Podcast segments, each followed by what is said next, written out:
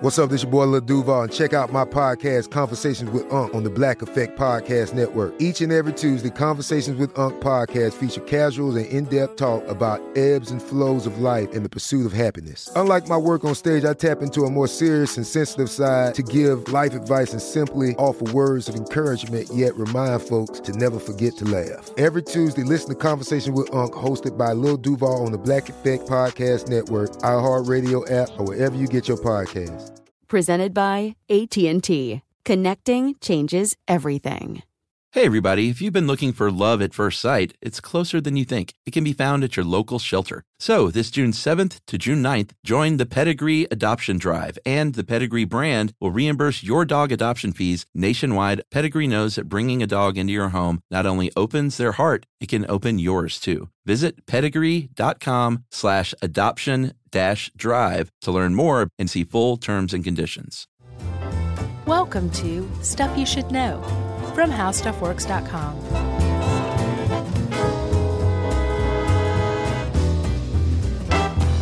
Hey, and welcome to the podcast. I'm Josh Clark, and there's Charles W. Chuck Bryant, and there's guest producer Josh over there. So you put the three of us together, and we're going to get a little true crime history on you with the trial of Sacco and Vanzetti.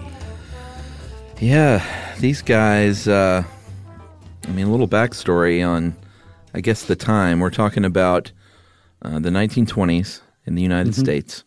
Right. We're talking about uh, two gentlemen that were both anarchists, that were both Italian immigrants, and uh, both supposedly um, followers of this really notable anarchist named Luigi Galleani, who uh, this guy was um, sort of an anarchist leader. He put out a anarchist rag.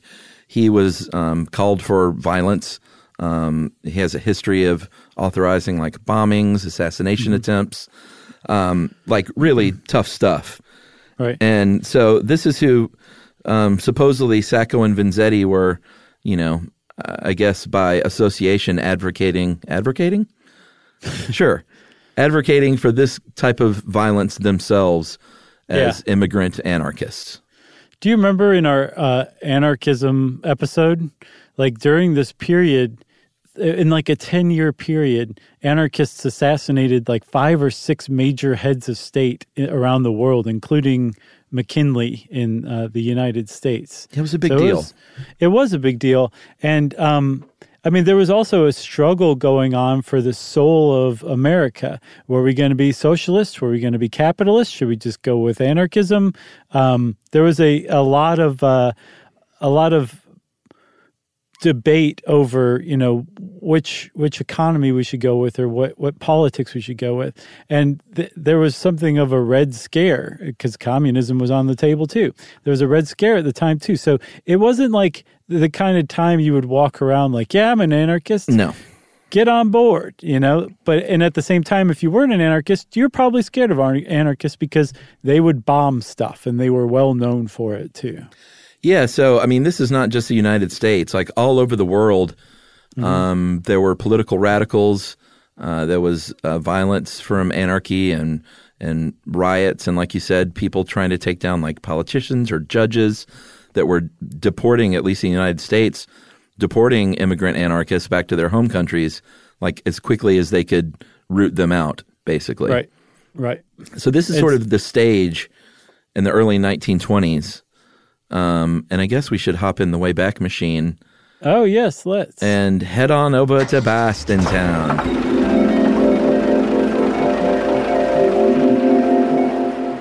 okay That's Boston, by the way.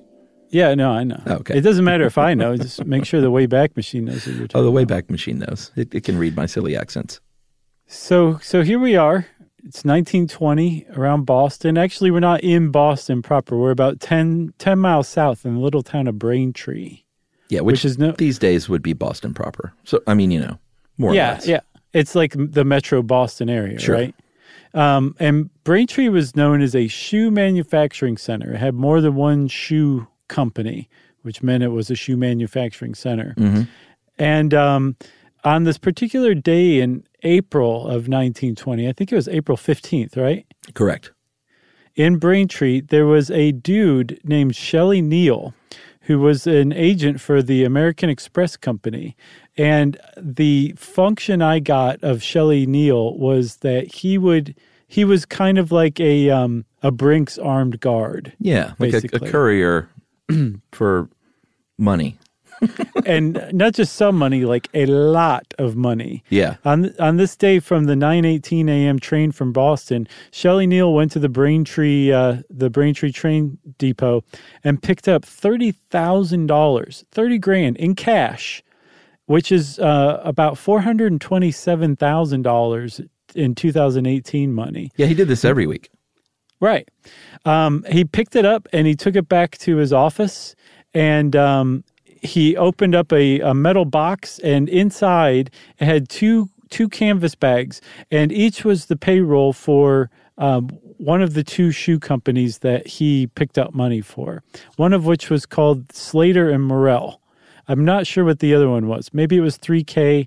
Definitely Slater and Morrill I was one of them. The other was New Balance.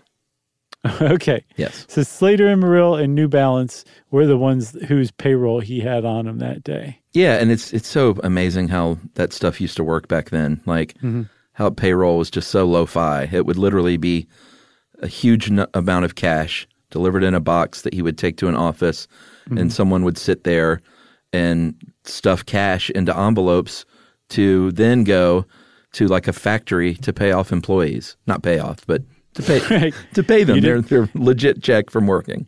You didn't see nothing Right. this this week. This is for all the shoe leather. All right. So that's how it worked back then. And so this is what he was doing. It's just like any other Thursday.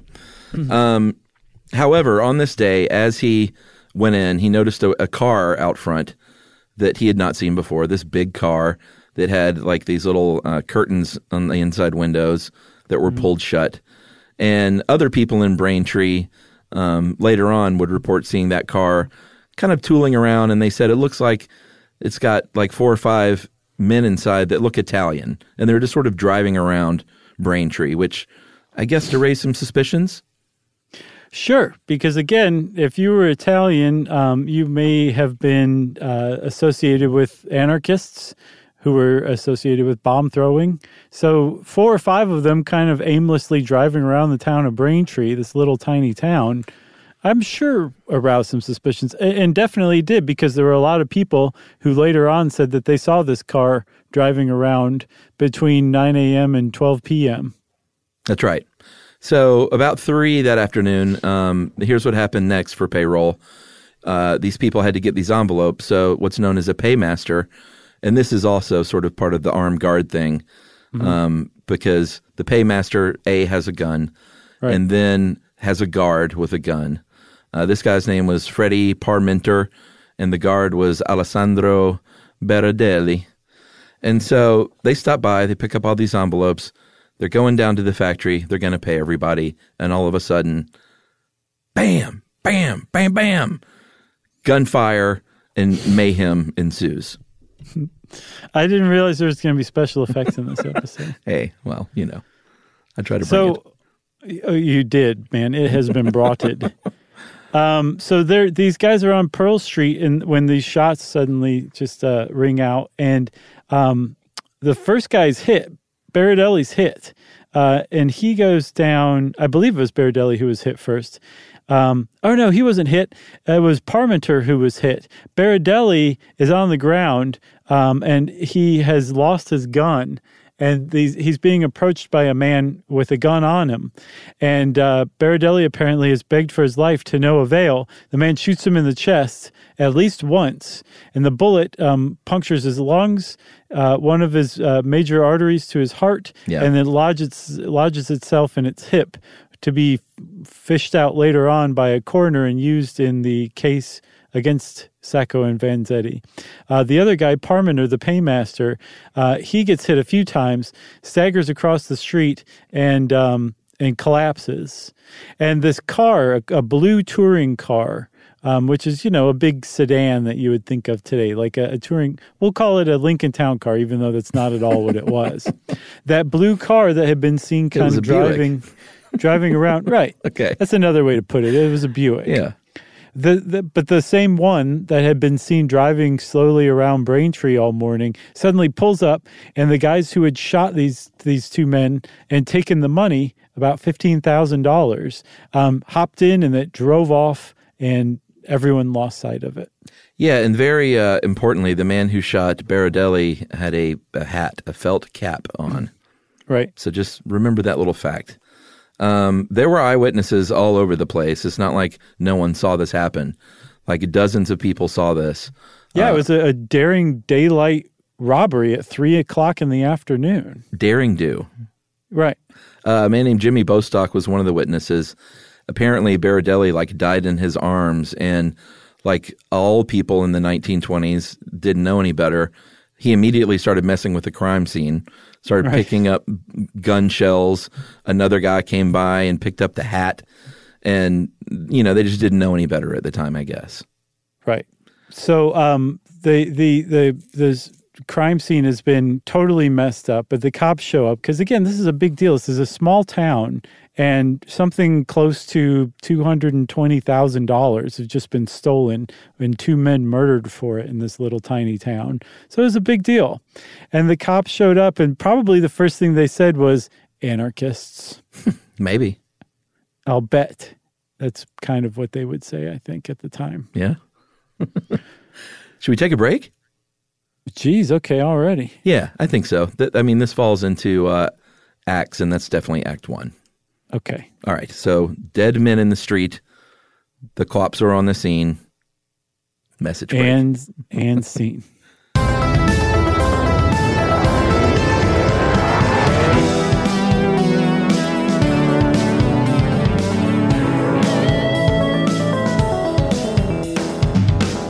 Xfinity has free premium networks for everyone this month, no matter what kind of entertainment you love. Addicted to true crime? Catch killer cases and more spine-tingling shows on A&E Crime Central. Crave adventure? Explore Asian action movies on Hayya. Searching for something extreme? Check out skating, snowboarding, and more on Fuel TV Plus, the global home of action sports. And find crowd-pleasing bops on iHeartRadio's Hit Nation playlist. There's new free shows and movies to love every week. Say free this week in your Xfinity voice remote. Are you still searching for your perfect place to call home? Well, now is the time to buy at Fisher Homes. If you're looking to move in before the end of 2024, May could be your last opportunity to start building your dream home and close before the year's end. If you're hoping to move in even sooner, Fisher Homes also has homes that are move in ready and waiting for you, where you can start enjoying the benefits of homeownership even faster. Schedule your personal tour with a new home advisor today at FisherHomes.com and make this spring the season you find your perfect home sweet home. Learning stuff is fun with Josh and Chuck. Stuff you should know. Is it and scene or end scene, Chuck? We've talked about this a lot. And scene. With Mm-hmm. So an A. not end scene. Nope. Because it makes sense, you know. You do in the scene Right. So um by this- saying the, and scene. So the uh, the the cops have shown up. They're investigating the place. Um, they're not really finding anything uh, aside from what the witnesses have already kind of gathered up and are now holding out to them in their outstretched palms. Right. like, here's your evidence, copper. Um, but the uh, the the car is searched for all over, and it's not found. It just totally disappears for a couple of days. Um, and the uh, the it turns up a couple days later in the woods, I believe, south of uh, Braintree in a place called Bridgewater, which is a little even further south from Boston. I think it's another like ten or so miles down south from um, from Braintree. Right. I think Bridgewater only had seven Dunkin' Donuts, so it was a small town. Right. And so remember when I said the cops were probably like anarchists? I knew it. Um, there was another daylight robbery of payroll, and I found somewhere that it said it was successful. I found somewhere else that it was unsuccessful, but both of them agreed there had been no loss of life whatsoever. But it was similar enough, and it had happened like uh, two years or a year before. Um, it was similar enough that the cops immediately thought of the people they'd been thinking of for this uh, for this earlier crime. They thought this is clearly the work of the same people. Yeah, and um, when they found this car in the woods, very importantly, the the license plates had been ripped off, and there were other tire tracks nearby. So it seemed pretty obvious that uh, you know they ditched this car, get in another one. The officer on the scene said, "Marty, I think this is the car from the Braintree murder."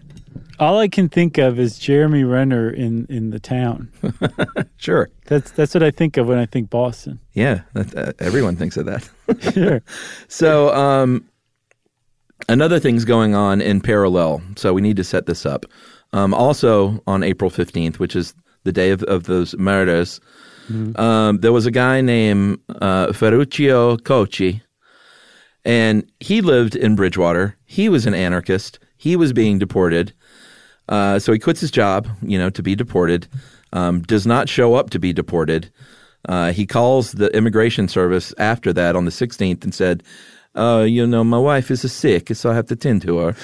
We're and they gonna get said, so much email about that.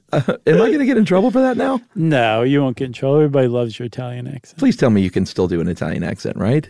I think so. We're going to find out after this episode. Um, because I'm just doing the accent. Sure. not saying like they're all mobsters, because like you know, The Sopranos got in trouble for that. Oh yeah.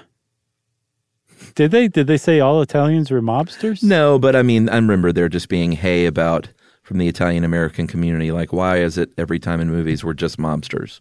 Oh, I could see that. You know. Sure. I mean, I could see them. Yeah, but these aren't even mobsters. No, they're anarchists. right. so he's being deported. He doesn't go. He calls them and says, My wife is sick.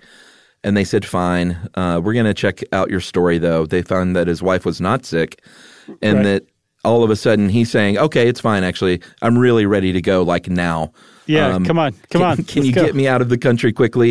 And they're like, Well, you should probably like leave some money with your wife. He's like, No, no, no, she's good. Let's just go. Yeah. And so they were like, Hmm, all right, this is a little odd. So, Um, so let's, Maybe let's he's get- involved. Can I can I paint the scene a little bit though? I want to go back over and highlight two things that you've mentioned so far. Sure. One, this was a time where to cover up a crime, all you had to do was remove the license plates on the car you ditched.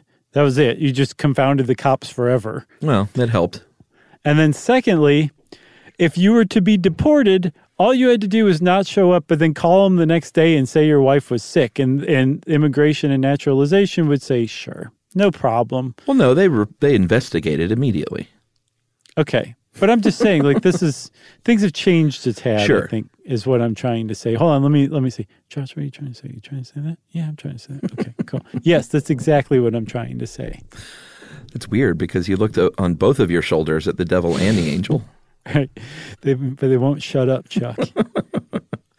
So uh, they sum- they summarize. You know, it's all coming together. This guy's acting weird. This Well, is he's on also- the sixteenth. He's also Chuck, one of those people that they liked for that that um, robbery the the year before, which is one of the reasons why he, they they had their antenna up about this guy in the first place. Right. So he's a suspect. Uh, the cops go to uh, specifically um, Michael Stewart, police chief, said, I'm going to go back to his house. I'm going to see what else I can find out from this guy.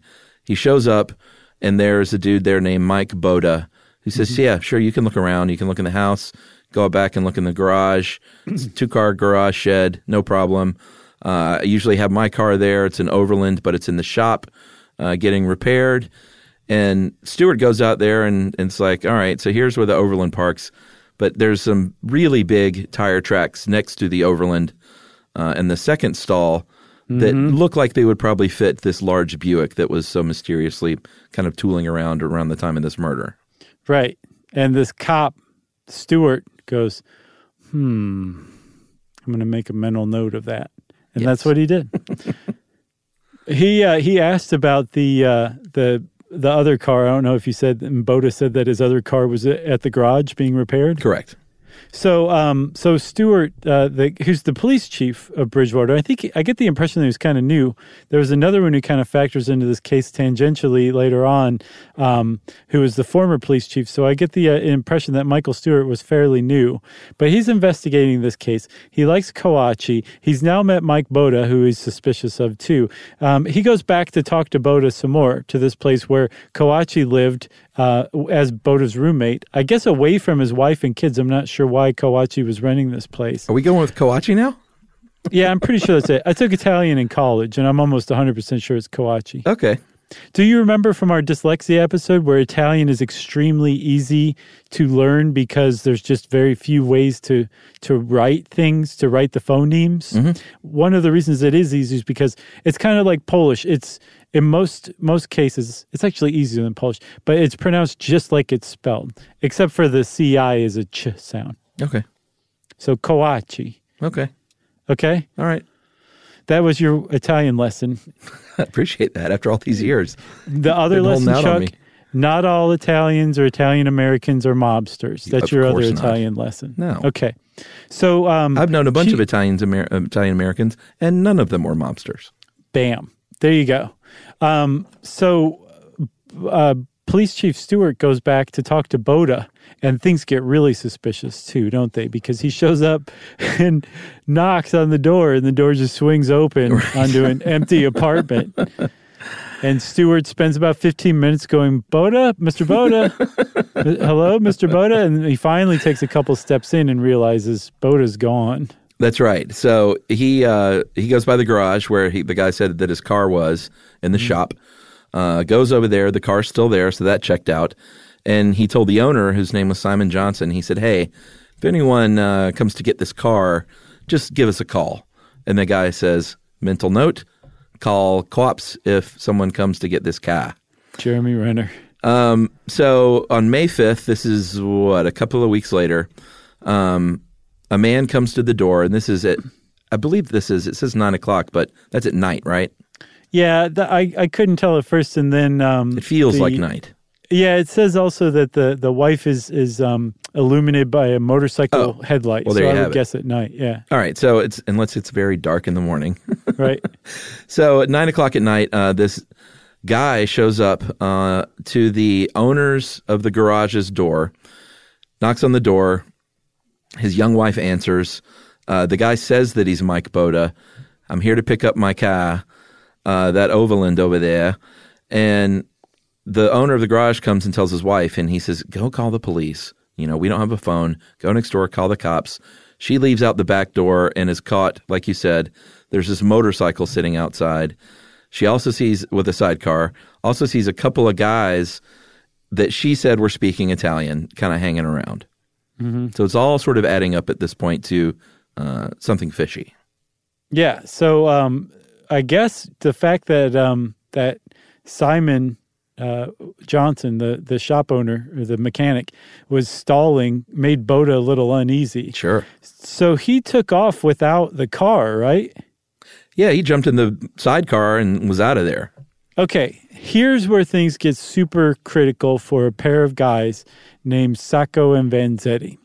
There were two other those, those two other guys that Ruth Johnson, Simon Johnson, the mechanic's wife, said she saw um, hanging out, waiting for Mike Boda to get his car.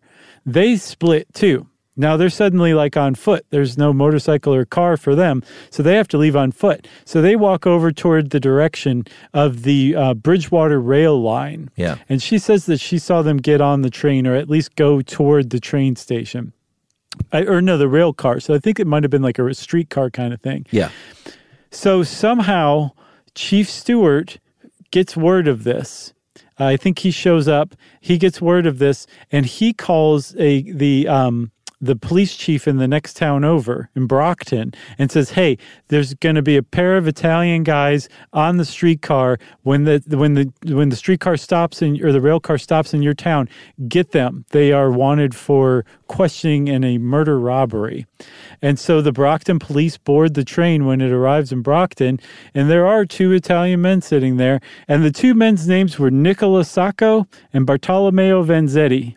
And they just happen to be Italian, and they just happen to be anarchists, and they both happen to be strapped when the cops came on the rail car and started asking them questions. Yeah, Sacco had a 32 Colt, uh, and Vanzetti had a 38 Harrington and Richardson, which uh, very uniquely had five uh, chambers instead of six. It's very It unusual. seem- seems unique, yeah. Yeah, I don't even know how that works. I would have to see this kind of revolver mm-hmm. because Yeah. six is a nice even number for a round thing. I don't, I don't get it. But Yeah, no one ever says like, "Don't point that five shooter at me." it's always six shooter, you know. Yeah, that's weird. Although don't know. maybe maybe a five shooter is what they're talking about when they call it a pea shooter. no, that's not what they mean. But it was the 1920s, and there were all kinds of weird guns back then. Right. Okay. So these these two Italian immigrants uh, who were anarchists and who were carrying guns had one other big problem. They uh, were giving some pretty weak and ever evolving stories. Uh, in answer to the questions that the cops were asking them, they get hauled into the police station, I believe, in Bridgewater um, or Braintree. Do you know which one it was? I think it was. I think it was Braintree. Actually, they got taken to Braintree because it was Stewart who was investigating them. So they get taken to Braintree, and Police Chief Stewart um, questions them. But then so too does the um, the chief prosecutor for the area, a guy named Frederick uh, Katzmann, who would play an enormous role in this case as well.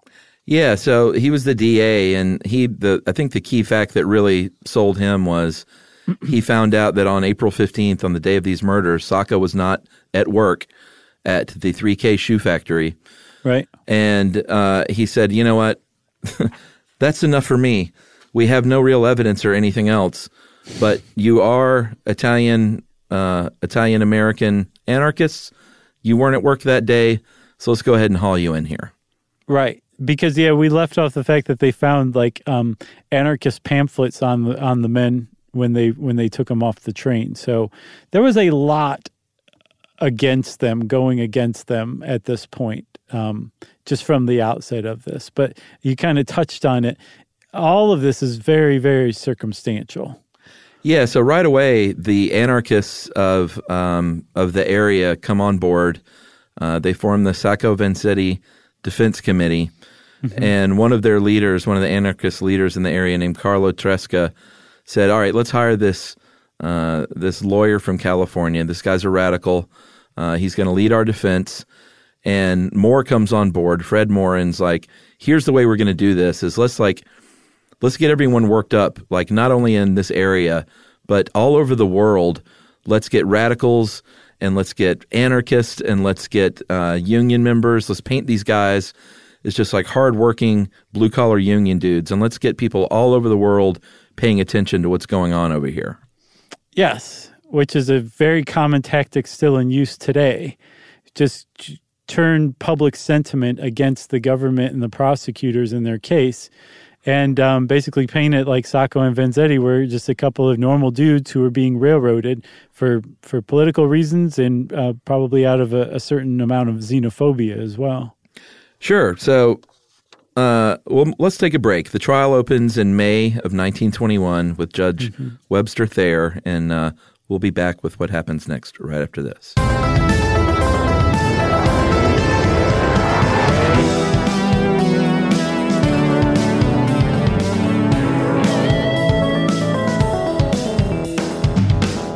Xfinity has free premium networks for everyone this month, no matter what kind of entertainment you love. Addicted to true crime? Catch killer cases and more spine-tingling shows on A&E Crime Central. Crave adventure? Explore Asian action movies on Hayya. Searching for something extreme? Check out skating, snowboarding, and more on Fuel TV Plus, the global home of action sports. And find crowd-pleasing bops on iHeartRadio's Hit Nation playlist. There's new free shows and movies to love every week. Say free this week in your Xfinity voice remote.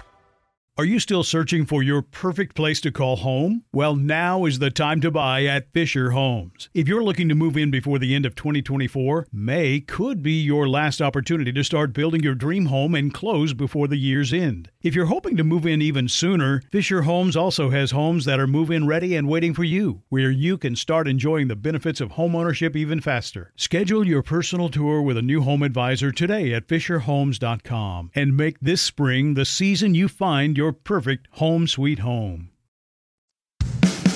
Learning stuff is fun with Josh and Chuck. Stuff you should know. And Chuck, before we get back into it, I want to give a shout out to Doug Linder, Douglas Linder, who's a law professor and historian who um, wrote a paper that we used as a source that was pretty pretty handy, pretty good stuff. Yeah, law professors. I mean, there's a lot of good information out here on this, but uh, you get a law professor on the on the typewriter, and they're going to condense it into a nice, readable, workable document. That's right. That's Well what they put. do. They're Yeah. very good at that. Yes. So, all right, trial's underway. Um, like I said before, Judge Webster Thayer proceeds over this trial. Um, Katzmann, uh, that's the DA that's prosecuting, he has got a lot of circumstantial evidence. He has eyewitnesses, but not really a lot of hard evidence going on. Right. It's, it's sort of a Um, tough case for him to like solidly prove. Yeah, and that that was another reason why um, Fred Moore was able to run around drumming up public sentiment, not just in the United States or even just Boston or Massachusetts, but around the world. Um, that that that Sacco and Vanzetti were being railroaded is that the the evidence against them was really really weak. Um, the eyewitness testimony was super. Um, if you if you had the luxury like historians like Douglas Linder have had to compare, you know, um, the original notes or the original statements made by eyewitnesses um, against the, the the types of statements they made in court, the statements they made in court were much more certain, much more sure. And this was after a year of reading the newspaper and being exposed to pictures of Sacco and Vanzetti. So when they see Sacco and Vanzetti in the courtroom, they're like, "Yes, I saw that man holding that gun, and he was the one that pulled the trigger." The thing is, there was not one witness but there were witnesses who placed both of them at the crime scene, or at least in the Buick around town on that day. But there was not one single witness who placed both of them there. That's just the eyewitnesses. They also had the other big piece of circumstantial evidence were the guns that they were found with. Um, and they used ballistic experts to come in and say, yes, this bullet came from this gun. But again, looking at it with history, the high, the benefit of history, um, this was at a time when when ballistics comparison was just beginning to come around. And the people that they employed as ballistics experts were self-taught amateurs who just basically had an interest in this field were in no way shape or form genuine experts. Because you could make a case there was no such thing as a genuine ballistics comparison expert at the time. It was too new as far as forensic goes Yeah, so on the defense side, um, immediately they say those guys weren't even in Braintree. Uh, Sacco was in Boston. Um, Vanzetti was in Plymouth. The both both sides. It's it's interesting to look back on this trial because both the prosecution and the defense were like being very hinky with the truth themselves, um, influencing people on both sides to testify, kind of behind the scenes. Um, Fred Moore, the defense attorney, trotted out a bunch of witnesses that say no, like Vanzetti was definitely in Plymouth. He's a fishmonger, bought fish from him, and then later on, it was found out that some of these people, well, all of them basically were friends of his, and then some of the people came out even later and said, yeah, he kind of told me to say this, but that happened on the prosecution side too. Yeah, supposedly um, later on uh, they would allege that the prosecutor um, Katzmann and the chief or the lead ballistics or the star ballistics witness had kind of coordinated the answer that the ballistics witness would give at trial, and that it would be much more stronger and much um, much more certain than he than the actual conclusion he came to uh, prior to the trial based on his uh, original ballistics tests. Yeah, so there's there's hinkiness on both sides. Um, Katzmann has this hat, and remember, one of the gunmen definitely had on a, a, a gray cap. So he has this gray cap. He said, "This is Sacco's." He gets together with an expert behind the scenes and says, and again with this like like you were saying, sort of the beginnings of uh, not ballistics in this case, but just Forensics. any kind of forensics. Yeah, they he looked at the hairs in the hat, got a hair from Sacco, and Sacco was like, "Ow, that hurt," and he compared them, and he said, "Yeah, these hairs are identical. I'm telling you, they're the same hairs." But Katzmann was like, "You know what? I don't want to go to court uh, and present this because this stuff is all new. They're going to paint you as unreliable because no one knows anything about hair comparison yet."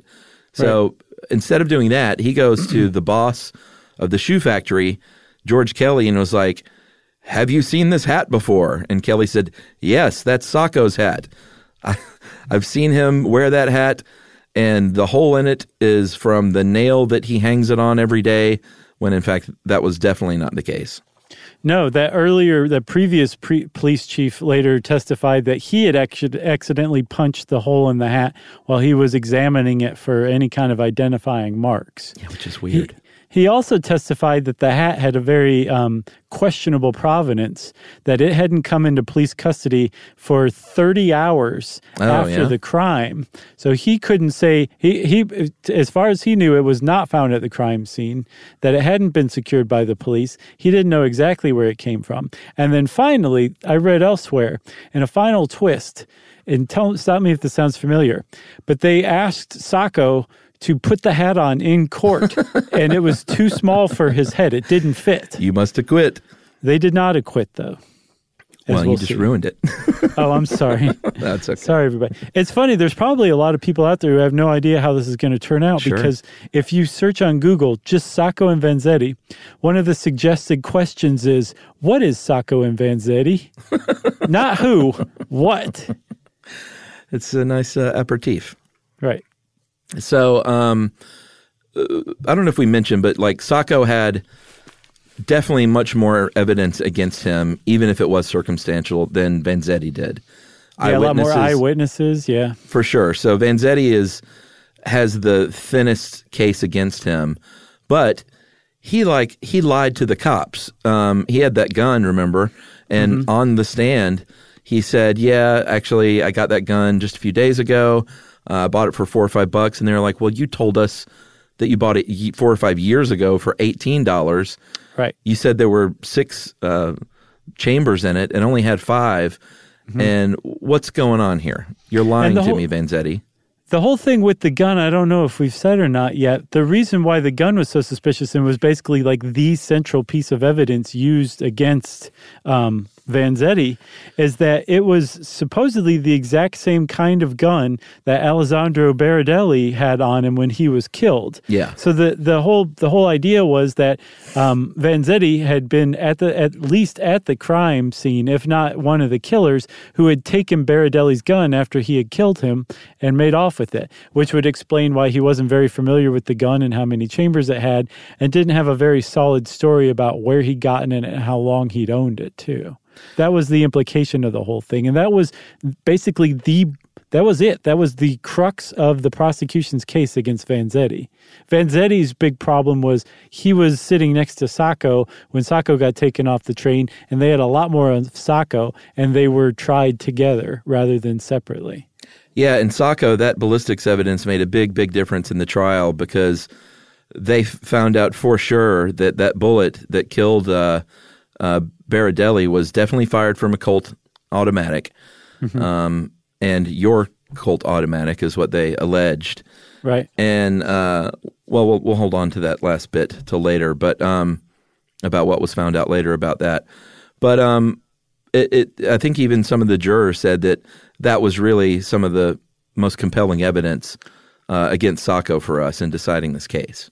Yeah, and again, like they're listening to forensic evidence from a field that's still in the very in its cradle f- f- from testimony given by people who are not experts. But that was, like you said, the juror said this was that was it for me. That was what convinced me was the ballistics evidence, basically.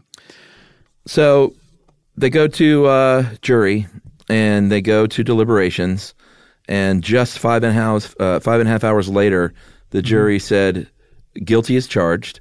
About six weeks after the trial started, I believe. Yeah, so it was a big deal, you know, like uh, Sacco's crying out, I'm innocent and Italian in the court.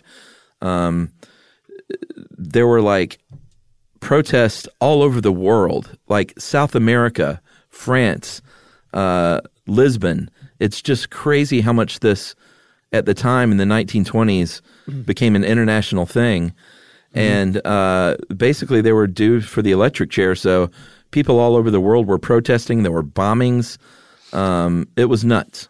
Yeah, this is, I mean, this is a time when labor was unionized. So you could arouse the sympathy of a lot of people at once by going to the union hall and saying, like, hey, your, your brothers in arms over there uh, in America are being railroaded into a murder rap. They're going to be electrocuted in the electric chair for something they didn't commit simply because of their political beliefs. How messed up is that? And they, you, you could arouse some, some people pretty quickly back then by saying that, as opposed to today. Yeah, for sure. Um, Moore immediately starts, uh, the defense attorney immediately starts uh, filing motions, uh, trying to get like new trials. Uh, that was he had an assistant uh, named Eugene Lyons who later would come out and say, "Man, like this guy basically would do anything." Um, he was framing evidence. He was telling witnesses what to say. Like once he had it up in his mind that, and keep in mind, this was like a radical lawyer from California. He said once he had in mind that these guys uh, were innocent, he was like he he basically would do anything to try and get them off. Yeah, he'd suborn perjury. He'd intimidate witnesses. He'd, he'd do whatever. If he thought that somebody was being innocently prosecuted, Fred Moore would stop at nothing to, to yeah, to get them off. And this article, I think, kind of paints an incomplete picture of Eugene Lyons and Fred Moore's relationship. Like, Eugene Lyons was also very much an admirer of Fred Moore, too.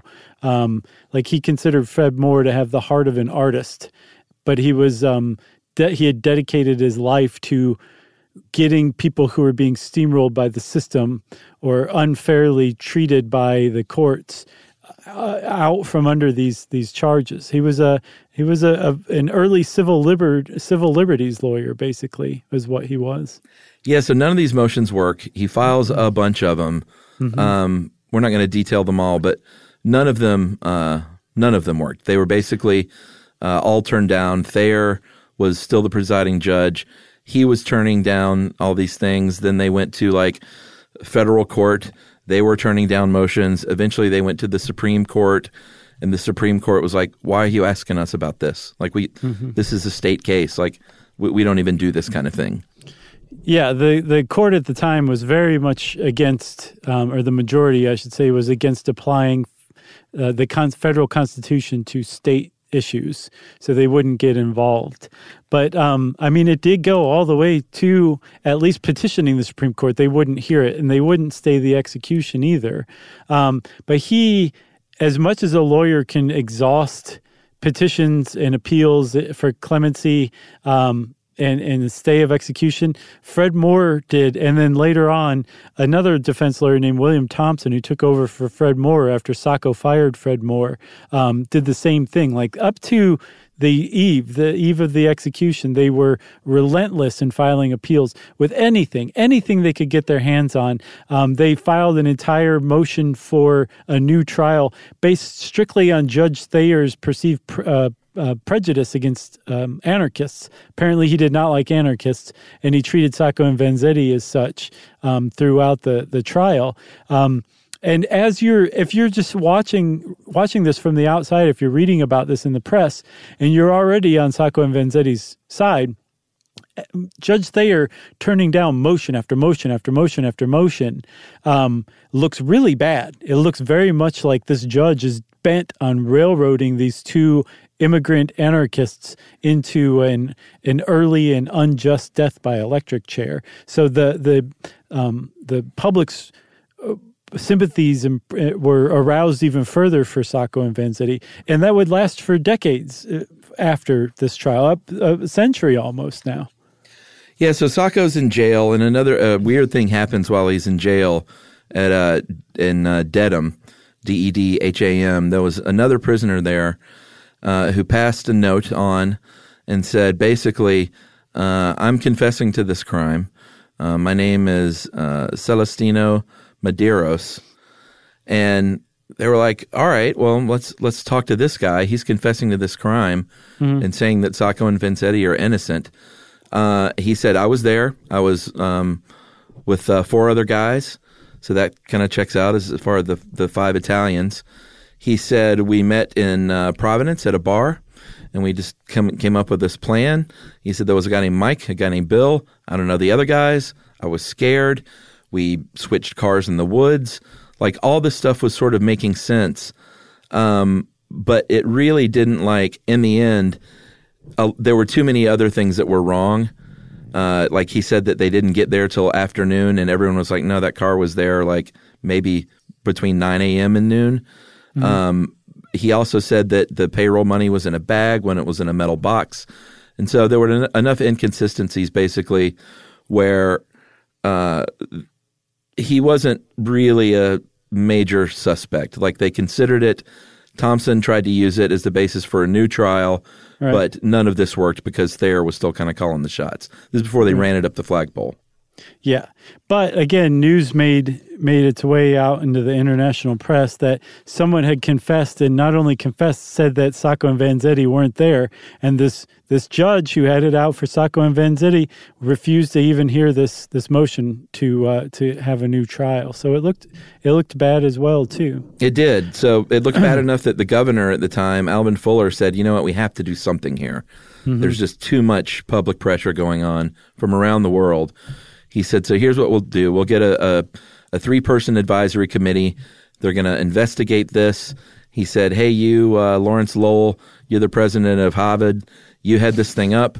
Uh, and then what was known as the Lowell Commission um, finally issued a report, uh, which said basically uh, beyond a reasonable doubt, Sacco is guilty, uh, and Vanzetti said, uh, on the whole, it's our opinion that he's also guilty beyond a reasonable doubt. Right. And everyone was like, well, why'd you say all those other words then? And they're like, "What, what other words?" Yeah, uh, really kind of a strange final report.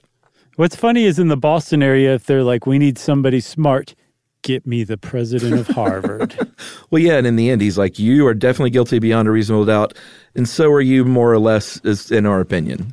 Right. No, I know it was weird, and it's, it remains weird. But apparently, years later, when Lowell was uh, asked about that, he was saying like, "No, that wasn't an indi- indication that we thought Vanzetti had any kind of um, any kind of uh, innocence to him, or that he wasn't guilty."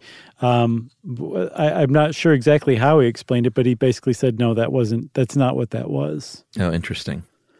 I don't know what he thought it was. There was a weird way to put it, but that was.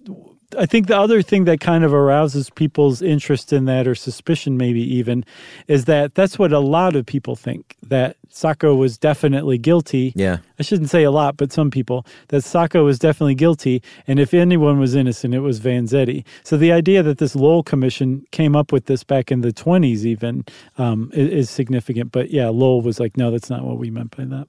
So none of these stays of execution uh, go through. So they are uh, reunited. They were split up in jail for many, many years, um, six years, and then they were finally reunited at Charlestown State Prison uh, for execution in April.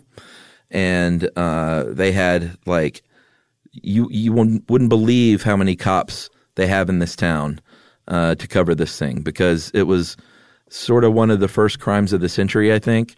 And people were mad all over the country and all over the world, like we've been talking about.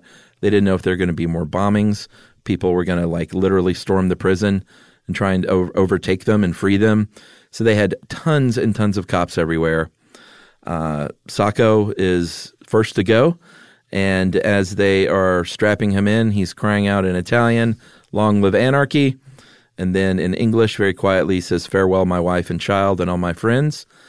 And uh, right when they finally threw the switch, he screamed out, Mama. And I don't think like that. No, no. I'm not making I, light of it. I don't think he was like, Whoa, Mama. No, I don't think so either. I think he was calling for his mother. Yes. Just pretty sad, Right. but also kind of sweet. Yes. Um, and then Vanzetti comes in, And he's like, "Oh, it's my turn, huh? All right, well, okay.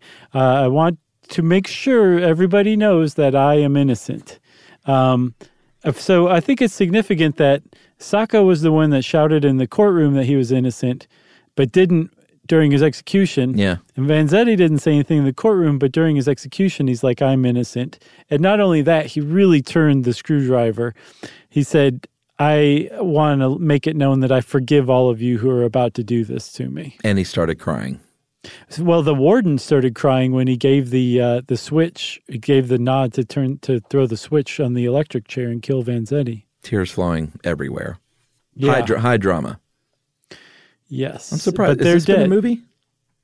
Surely it has been, but I'll bet it was in like the 70s or something. We just aren't aware of it. Mm, like Warren. Beatty played Sacco and Vanzetti in some weird casting. And somehow Jeremy Renner played all the cops. he right, exactly. Um, very but, strange but, movie. So Sacco and Vanzetti are dead. Like they're dead. The state took their lives. They executed them. These conceivably innocent men who were railroaded to the electric chair on circumstantial evidence and the testimony of some ballistic experts who were not experts by anyone's measure. Um, these men are now dead, and the world reacts um, predictably. There were riots. Six people died in a riot in Germany. Um, the the American embassy in Paris had already been bombed, so they uh, they brought tanks out on the night of the execution uh, and surrounded it this time, and there were no bombings. Um, there were riots in Geneva, Switzerland. This may have been the only time anyone ever rioted in Geneva, Switzerland. Um, there were like 5,000 protre- protesters who destroyed everything that was even passingly American. Um, and Sacco and Vanzetti went into the history books as a couple of innocent men who were executed wrongfully by the state because of their political beliefs. They were political prisoners who were executed for their beliefs, basically, is how most people have come to see Sacco and Vanzetti. Yeah, but uh, many years later, a couple of uh, a few notable things happened. Um, in 1941, that gentleman I mentioned earlier, the Carl, uh, Carlo Tresca, the anarchist leader, uh, a couple of years before he died in the 1940s, basically said, "You know what? Sacco was guilty. He was a trigger man, but Vanzetti was not guilty." Um, other people had heard this same thing from Tresca, and then in 1961, they had um, actual ballistics tests done, and uh, it was concluded that uh, that was, in fact, a bullet from Sacco's gun, but people still were saying, no, you know what? I think that bullet was planted, so we render that inconclusive. But I think Doug Linder does a pretty good job of of taking the planted bullet theory, fatal bullet or bullet number three is what it's called in the trial, um, and and basically saying no, this is why that doesn't really hold up.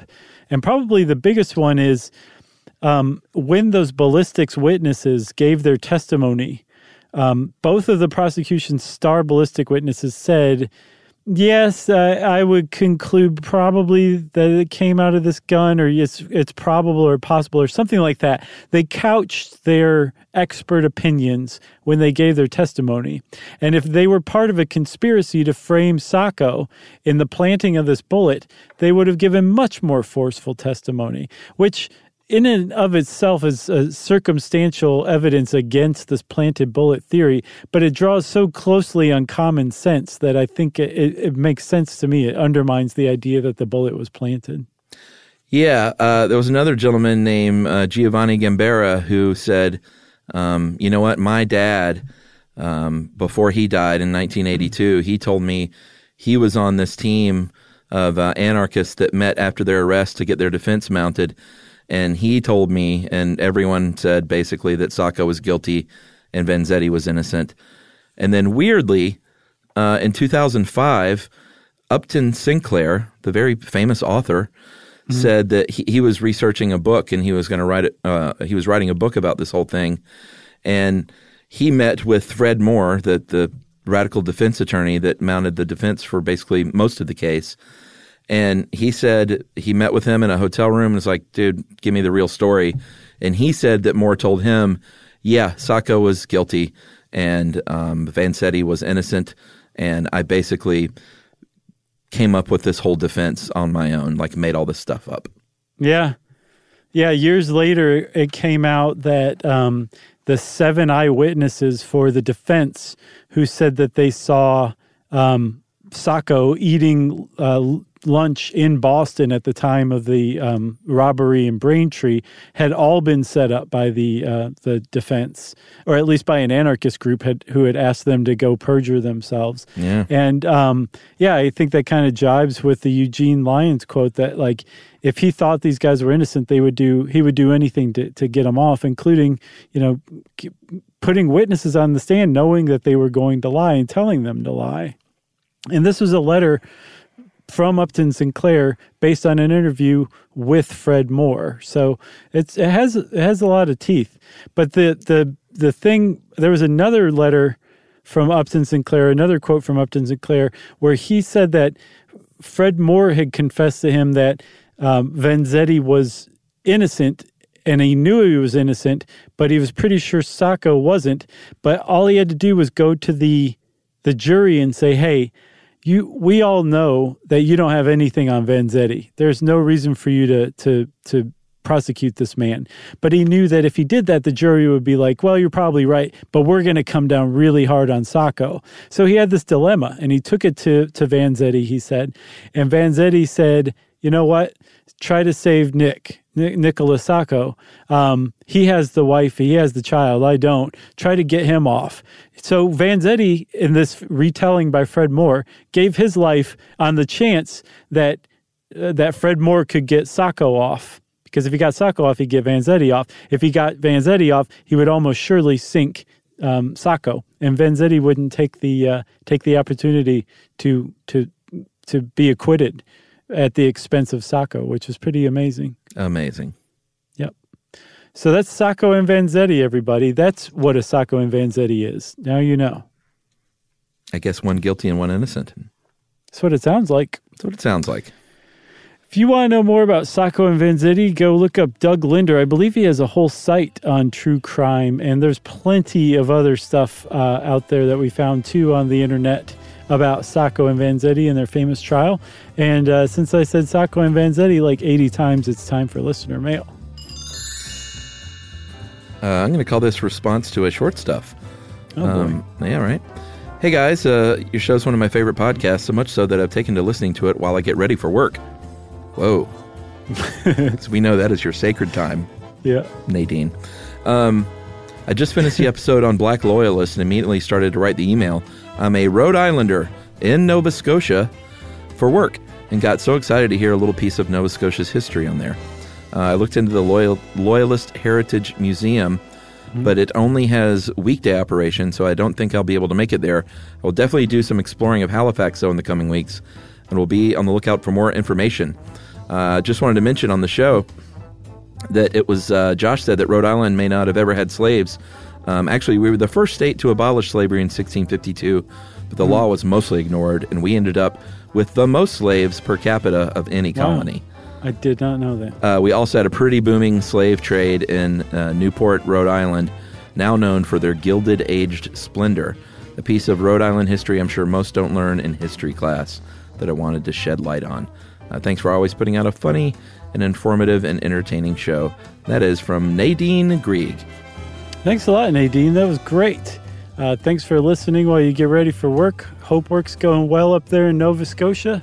Uh, just think spring to you and everybody up there in Nova Scotia, frankly.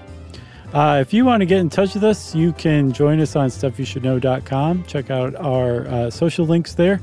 Uh, and you can just send us a good old fashioned email. Wrap it up, spank it on the bottom, and send it off to stuffpodcast at howstuffworks.com. on this and thousands of other topics, visit howstuffworks.com.